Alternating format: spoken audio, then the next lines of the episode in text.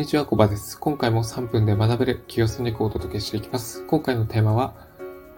集客でも効果を発揮する行動目標と結果目標です。で、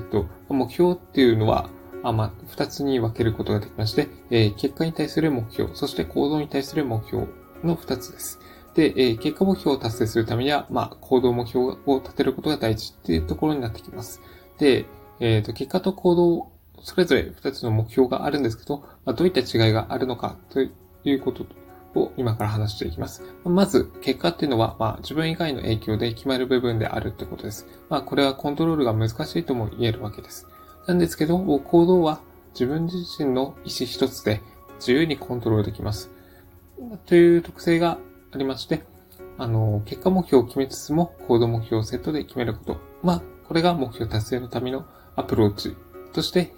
重要になってきます。で、結果目標っていうのをところにやっぱりフォーカスしがちなんですけど、まずは行動目標にコミットするという感じで日々の行動をやっていく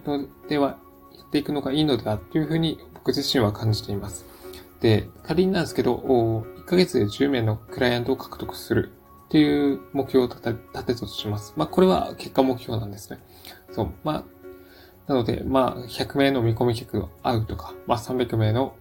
休眠客に電話する、500名のリストにアプローチするっていう感じで、こういった行動目標を立てることで、よりいい結果目標にアプローチしやすくなります。で、商品サービスの購入とか、契約するかどうかっていう、クライアント獲得っていうところにつながるのは、やっぱり結局お客様の判断とかにもよるので、なかなか自分自身でコントロールすることは難しいというところなんですね。なので、結果目標をクリアするためには、行動目標を高く見積もって、どんどん積極的に、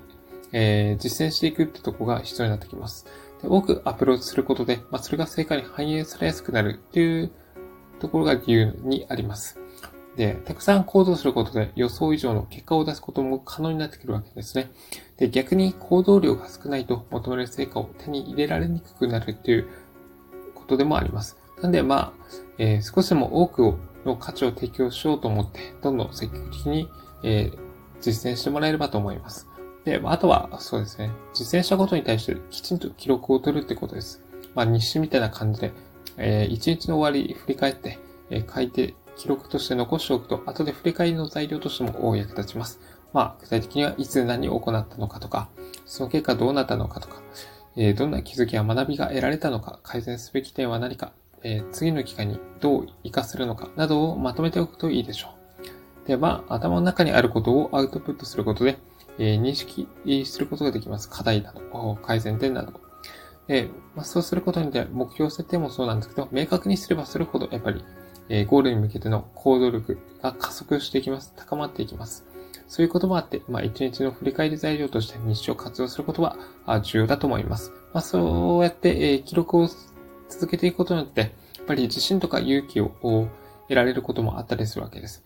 これは、やっぱりそうですね、結果を出すための行動力を引き上げてくれるメリットがあります。あとはそうですね、集客をやっていく中で、自分の考えに固執するのではなく、他人のライバルのやっていることを、いいところがあれば、それをどんどん自分の集客に取り入れていくというところが重要になってきます。例えば、オンラインで集客する場合であれば、広告費をかけて、見込み客を集めるということを行うんですけど、広告費をかける代わりに、高層マンションの一室に見込み客を招待してパーティーをやってみるとか、見込み客がよく集まる場所、例えば経営者向けにアプローチするのであれば、ゴルフのコンペ、などに参加してみるとか、そういったことをやってみるのもいいかと思います。自分がこれいいなと思ったことは、試しにやってみるといいでしょう。思いがけないところから、効果を得られるということもありますので、好奇心を持って、結果に向けて行動をやってもらえればなというふうに思います。そうすることで思考が柔軟になって、